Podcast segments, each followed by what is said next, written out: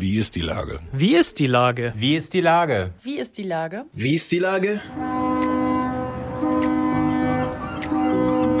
Der fast tägliche Podcast mit Lars Meyer. Wie ist die Lage? Unser fast täglicher Podcast als Kooperation mit der Mopo und der Gute-Leute-Fabrik spürt tagesaktuellen Fragen nach. Macher, Musikerinnen, Models, Mütter und Politiker – genauso wie Schwestern, Schweißer, Freiberufler oder Helfer, kommen knapp 15 Minuten zu Wort. Die Auswahl ist rein subjektiv, aber immer spannend und überraschend. Mein Name ist Lars Meyer und ich rufe fast täglich gute Leute an. Unser Partner, der das diese Woche möglich macht, ist das Mercado in Altona. Vielen Dank. Heute befrage ich den Finanzsenator Dr. Andreas Dressel. Ahoi, Andreas. Ja, guten Morgen. Lieber Andreas, die Zahlen, die die Stadt derzeit produziert, sind so rot wie das Logo der SPD. Wie ist die Lage bei den Finanzen der Stadt? Ja, wir merken schon, äh, dass äh, die Corona-Krise für Hamburg auch finanziell schon tiefgreifende Folgen haben wird. Wir haben ja jetzt gerade die neue Steuerschätzung vorgelegt. Ähm, das wird schon ein härterer Einschnitt und auch ein längerer Einschnitt, als wir ihn noch im Mai prognostiziert haben. Und das wird natürlich nicht ohne Folgen bleiben können. Jetzt hast du die Prognosen äh, von Mai schon verändert. Äh, die Opposition sagt, das ist alles völlig unseriös, dass du für 2022 jetzt auch schon irgendwelche Schätzungen machst. Was ist denn deine Antwort darauf? Ja, wir müssen ja Verantwortung tragen und Verantwortung übernehmen dafür, dass Hamburg auch weiter aus der Krise kommt und nicht gegen die Krise ansparen muss. Und deswegen äh, haben wir natürlich jetzt sehr sorgfältig die Zahlen uns angeschaut und sehen jetzt, dass wir tatsächlich erst 2023, vielleicht sogar erst 2024 bei den Steuereinnahmen wieder ans Vorkrisenniveau anknüpfen können. Das ist das eine. Und wir sehen auch bei den Wachstumszahlen der Wirtschaft, äh, dass Hamburg schon aufgrund auch vieler Branchenthemen sehr hart getroffen ist und ähm, das Wachstum nicht ganz so schnell wieder an Fahrt gewinnt wie im Bundesvergleich. Das heißt, ich muss auch ja dafür sorgen, dass in dieser Lage, die Hamburg besonders herausfordert, wir die, die finanziellen Spielräume haben, um wirklich die Krisenbewältigung auch wirtschaftlich leisten zu können. Und deswegen haben wir ähm, das sehr verantwortlich entschieden zu sagen, nicht nur 21, sondern auch 22 haben wir eine Notlage, die eben solche Notkredite auch erforderlich macht. Wie viele Leute sind eigentlich an so einer Prognose beteiligt? Da werden ja sehr viele Zahlen und Schätzungen zusammengetragen.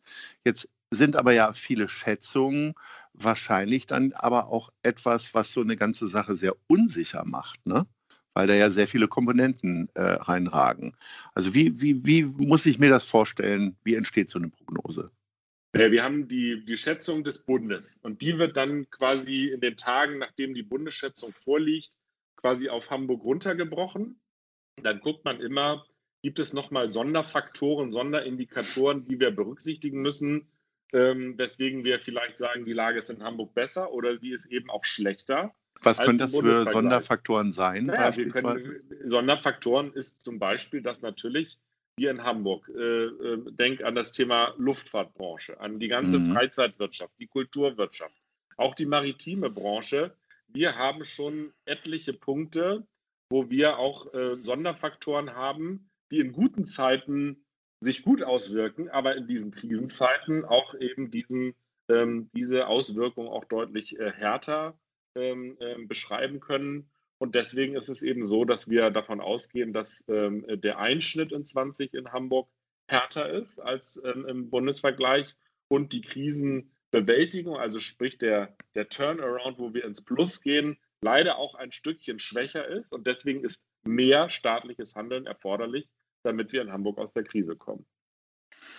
Ein Aspekt, der dabei wahrscheinlich nicht so richtig beachtet wird, was ich so beobachte, ist, dass viele Unternehmer gar nicht mal nur aus wirtschaftlichen Gründen wirklich darüber nachdenken, jetzt hinzuwerfen, sondern einfach auch die Schnauze voll haben, äh, so lange durchzuhalten. Also die merken halt, okay, das ist kein Sprint von ein paar Monaten, sondern das wird hier ein Marathon, auf den ich mich einstellen muss, weil so ein Unternehmer jetzt auch in kleinen Agenturen wie bei uns hat ja dann nicht nur diese Personalverantwortung, sondern äh, natürlich auch die Gewissheit, dass äh, gerade die Vorteile, die Selbstständigkeit bietet, vielleicht mal eine freie Arbeitseinteilung und möglicherweise auch mal positive Ergebnisse, die äh, darüber hinauslaufen über das eigene Gehalt, dass das gerade alles zerstört wird.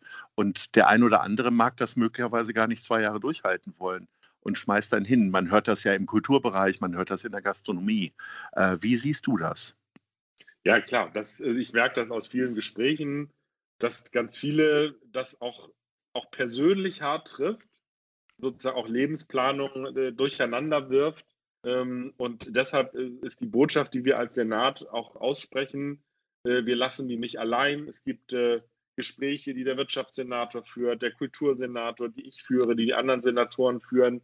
Der Bürgermeister hat ja zu auch Roundtable-Diskussionen im Rathaus eingeladen, die verschiedenen Branchen. Ähm, das heißt, äh, wir stehen an der Seite derjenigen, die hier jetzt auch besondere Herausforderungen zu meistern haben und wollen auch immer sagen, wir geben euch ein Signal der Zuversicht, äh, haben die ganzen Unterstützungsprogramme ja immer noch mal wieder nachgeschärft und ergänzt und erweitert, um auch zu sagen, Leute, fasst Mut, ähm, packt mit an, gemeinsam kommen wir aus dieser Krise raus. Hamburg ist so stark gewesen vor der Krise und wir werden auch wieder stark sein nach der Krise. Ähm, und insofern lohnt es sich für jeden Einzelnen Mut zu fassen und an, dem, an einem äh, Neuaufstieg, an einem Return danach auch wieder zu arbeiten. Ein Finanzmittel, äh, was ihr jetzt umsetzen wollt, hast du ja schon in unserem letzten Gespräch vor zwei Monaten schon mal angedeutet. Ähm, das ist dieser Hamburg-Fonds, äh, wo ihr euch an Firmen möglicherweise beteiligen wollt. Was ich ehrlich gesagt nicht ganz verstehen kann, weil ähm, ich sage mal, woher habt ihr die Expertise zu sagen, okay, diese Firma ist wirklich auch wichtig für Hamburg und vor allen Dingen auch lebensfähig und ähm, diese Hilfe bringt halt auch was. Also ich sehe da, wenn ich jetzt negativ sehen würde, sehe ich mhm. da wieder ganz viele Berater, und äh, Wirtschaftsberatungen und Unternehmensberatungen, die euch da helfen und von der 1 Milliarde oder 800 Millionen, was es sind, ich komme mit so großen Zahlen immer nicht so gut klar, gehen erstmal ja. gleich 200 Millionen an Berateragenturen und äh, dann wird halt sich beteiligt. Ja, also ich, ich kann da auch jede Frage und jeden, jeden Vorbehalt auch verstehen. Es geht um große Summen. Es ist äh, ähm, äh, nicht einfach, super komplex. Es wird auch ohne Beratung nicht gehen, aber ich kann dich beruhigen, äh, es wird nicht äh, das meiste an Beratung rausgehen, sondern es wird an die Firmen rausgehen, die wir für Hamburg brauchen, die wir für die Zukunft entwickeln wollen. Und es knüpft ja an an ein Kernproblem, dass viele Unternehmen, es ging ihnen vor Corona gut, wir haben auch eine Chance, dass es ihnen nach Corona gut geht. Sie sind aber jetzt so äh, äh am, am Abnippeln, dass sie auch keine Möglichkeit mehr haben, Kredite zu bekommen und die Eigenkapitalsituation so schwierig ist. Und da genau knüpft dieser Stabilisierungsfonds an, weil er eben stille Beteiligung ermöglicht, befristet, genau in dem Rahmen, ähm, wie die EU-Kommission das für solche Beteiligung vorsieht. Äh, dann sind wir nach fünf, sechs, spätestens sieben Jahren äh, wieder draußen. Die können sich gesunden, die können wieder Kredite aufnehmen, ganz normal am, am, äh, am Wirtschaftsverkehr teilnehmen. Und das ist ein durchaus erprobtes Instrument. Wir haben es mit der Wirtschaft breit abgestimmt, mit Kammern und Verbänden. Äh, der Bund macht es im großen Stil für die Großunternehmen auch, wir für den Mittelstand. Die anderen Länder, äh, Bayern, äh, Hessen, ähm, Baden-Württemberg, die also auch finanzkräftiger sind und, glaube ich, auch ein bisschen was von Wirtschaft verstehen, machen es auch. Ich glaube, wir haben tatsächlich ein gutes Portfolio jetzt dafür entwickelt, wie wir wirklich helfen können. Und mein Wunsch ist, ab November ist das Ding einsatzbereit, äh, dass wirklich äh, dort auch Anträge zustande kommen und wir wirklich eine Chance haben, ähm, sozusagen so ne, um und bei 100 Unternehmen auf dem Wege zu begleiten, gerettet zu werden. Und wenn man das mal umrechnet, was das in Arbeitsplätzen ist, dann kommen wir da sehr schnell in eine hohe fünfstellige Zahl von, von Arbeitsplätzen, vielleicht sogar sechsstellig, die dadurch gerettet werden können. Und das hatte schon einen riesigen Effekt auf die Entwicklung der Hamburger Wirtschaft. Ähm, spielt der nachhaltige Aspekt einer Firma, die Produktionsweise oder aber auch die Produkte da auch eine entscheidende und größere Rolle? Weil das wäre ja ein Aspekt für eine moderne Stadt. Oder aber Absolut. auch Gesellschaftsrelevanz, also Sozialunternehmen und so weiter. Genau, also es ist ausdrücklich äh, rechtsformunabhängig. Das heißt, auch eine GGMBH ähm, äh, könnte sich für sowas bewerben und ähm, gibt auch jetzt zum Beispiel das Dialoghaus, äh, was wir jetzt gerade mit Kreditmitteln ähm, in einem ersten Schritt gerettet haben, hat auch Interesse bekundet, äh, für so eine Sache in Betracht zu bekommen. Also das war mir immer wichtig, dass wir das, äh, die Hilfsinstrumente so breit aufstellen, dass sie, sage ich mal, vom äh, normalen Wirtschaftsunternehmen auch bis hin zu Non-Profit-Organisationen äh, wir die gesamte Bandbreite abdecken. Und ähm, deshalb ist das da, was die soziale Seite angeht, gut aufgestellt. Es ist auch, was die nachhaltige Seite angeht, gut aufgestellt. Wir werden auch das als Teil unserer Checkliste für die Unternehmensprüfung anschauen. Wie nachhaltig ist das Unternehmen? Äh, hat es zum Beispiel auch ein vernünftiges Beschäftigungskonzept? Ähm, wir werden nicht verhindern können, dass auch ein Unternehmen, wo wir eine stille Beteiligung halten, ähm, vielleicht den einen oder anderen Arbeitsplatz abbaut im Rahmen einer Restrukturierung. Aber wir erwarten ein tragfähiges Konzept dafür, wie die Beschäftigung in einem solchen mittelständischen Unternehmen die nächsten Jahre weitergehen soll. Das heißt, das ist alles Teil der Prüfung ähm, und äh, mit Voraussetzung dafür, dass Hamburg eine solche stille Beteiligung eingeht. Du hast das Dialoghaus erwähnt, äh, möchte ich an dieser Stelle auch wirklich sehr empfehlen und finde ich toll, wenn ihr das wenn ihr helft, das zu retten und zu erhalten, weil, und ich möchte jeden Hörerinnen und jeden Hörer äh, aufrufen, dahin zu gehen. Dialog im Dunkeln ist wirklich eine ganz wunderbare, besondere Erfahrung tatsächlich. Absolut. Nein, und das ist ja auch gerade das ist ja ein Beispiel, wo es gelingt, soziales, inklusives Engagement trotzdem mit einer vernünftigen Wirtschaftstätigkeit zusammenzubringen. Arbeitsplätze zu schaffen für Menschen mit Behinderung. Also es ist ein, ein wirklich eine Top-Sache und wir haben es jetzt geschafft, mit dem Hamburg Kredit Liquidität. Das ist unser erster Fall für die Sozialunternehmen in, in erweitertem Umfang. Die können bis zu 800.000 Euro bekommen. Sind jetzt 724.700 Euro, die das Dialoghaus jetzt bekommt. Aber mhm. ich will das hier auch an dieser Stelle sagen, weil wir noch viele Sozialunternehmen in der Stadt haben, die auch überlegen, wie komme ich jetzt eigentlich über die Runden, wie komme ich aus dieser Krise raus.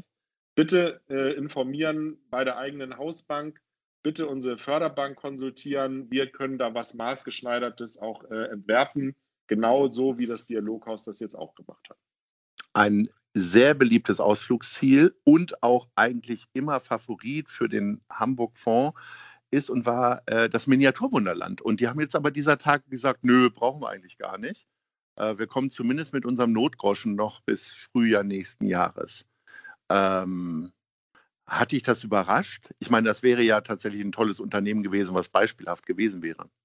Ab, absolut. Aber sag ich mal, für uns ist immer klar, äh, der Stabilisierungsfonds ist Ultima Ratio. Ähm, wir, wir dürfen überhaupt nur eine Hilfe eingehen, wenn andere Finanzierungswege nicht zum Ziel führen.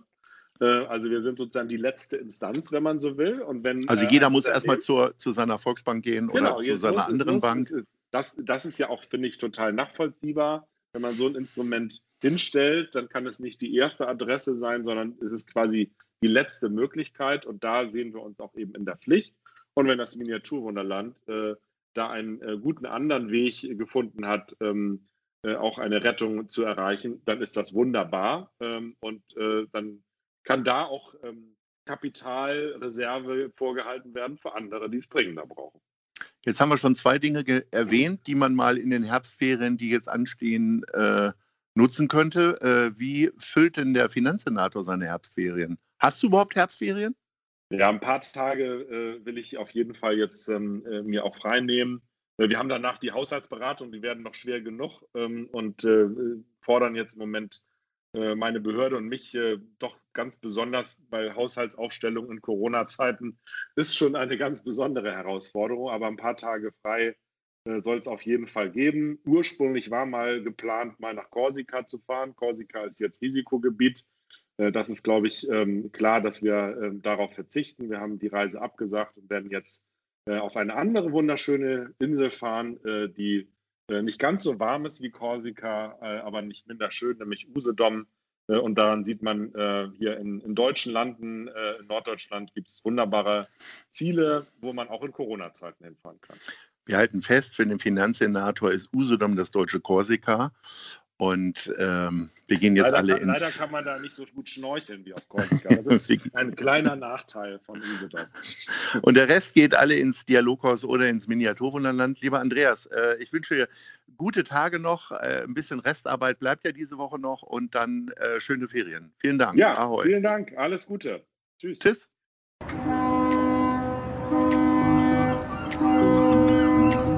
Dieser Podcast ist eine Produktion der Gute-Leute-Fabrik und der Hamburger Morgenpost.